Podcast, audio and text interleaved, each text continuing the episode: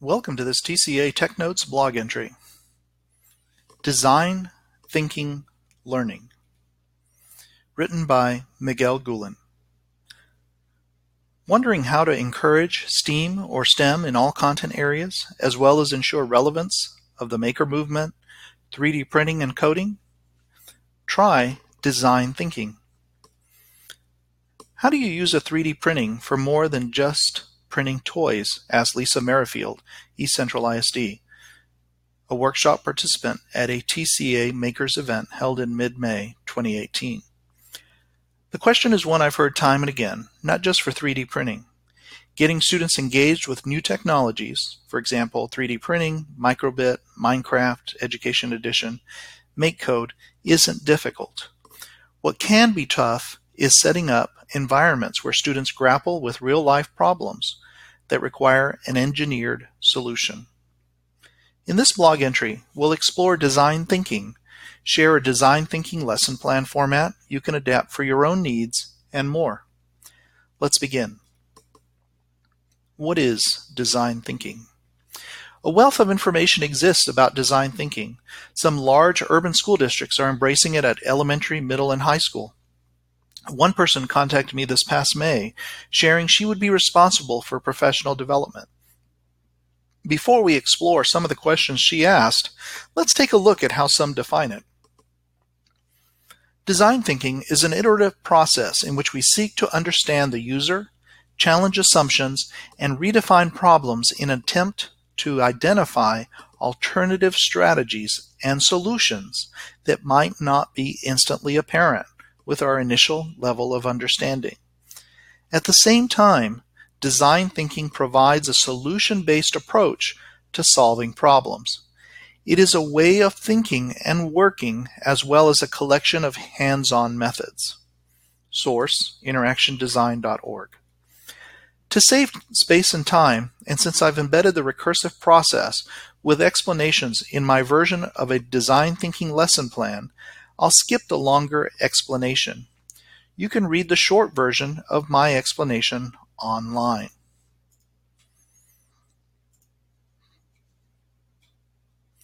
Thanks for clicking through to read my one-page explanations of design thinking process. On page two, you will find a bullet explanation if you don't like wading through lots of text. Miguel Gulen. Overview of the design thinking process. An iterative, recursive process implies revisiting each of the steps as needed.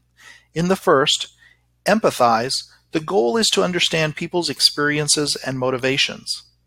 As you seek to understand the needs of others, a problem or series of problems they grapple with, you set aside your own assumptions. You gather data and information. As your understanding increases, your efforts flow into the second step, define.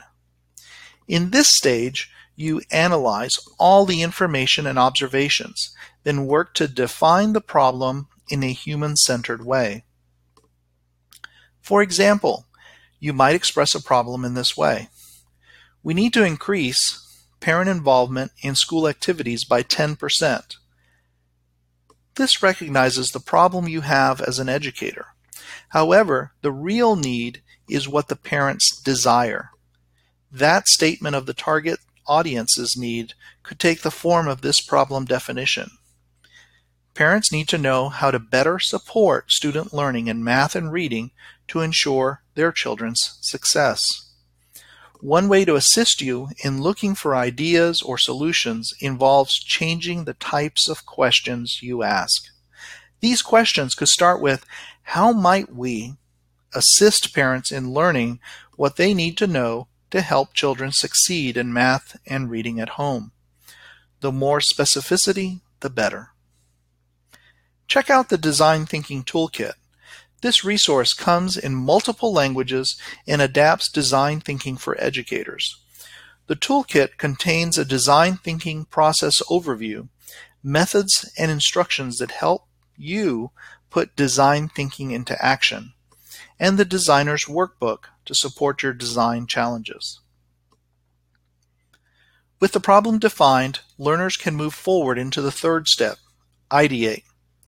The goal of this stage is to gather source materials for building prototypes and getting innovative solutions into the hands of those who need it. You can rely on a variety of ideation techniques such as brainstorm, brainwrite, worst possible idea, or scamper. The goal of ideation is to generate as many ideas or problem solutions as possible. At any point, as more information becomes available, new insights revealed, the problem may be defined, and empathize stage revisited. This is also true in the fourth step, prototype.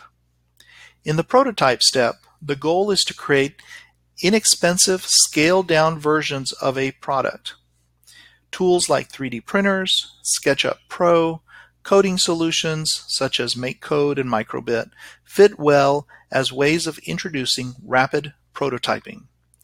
Rapid prototyping makes it easier to fail faster, communicate faster with scale models, ensure quick creation of many designs to share with stakeholders, and save money with three D printing rather than traditional manufacturing methods.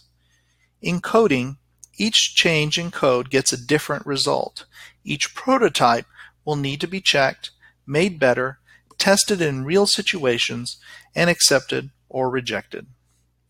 In the final stage, test, solutions are tested, evaluated for success, and alignment to the problem. How do I begin planning a design thinking lesson? This request arrived in my inbox after I finished facilitating the T C A Lunch and Learn webinar, which, by the way, is free for T C A members. I'm presenting design thinking for K two, and my coworker is presenting for three five. Our plan is for teachers to experience design thinking lessons, explain design thinking, and then have them design a lesson specific to their grade level for the start of the school year. That is where I'd like some guidance, template or a template, so that they don't feel totally overwhelmed.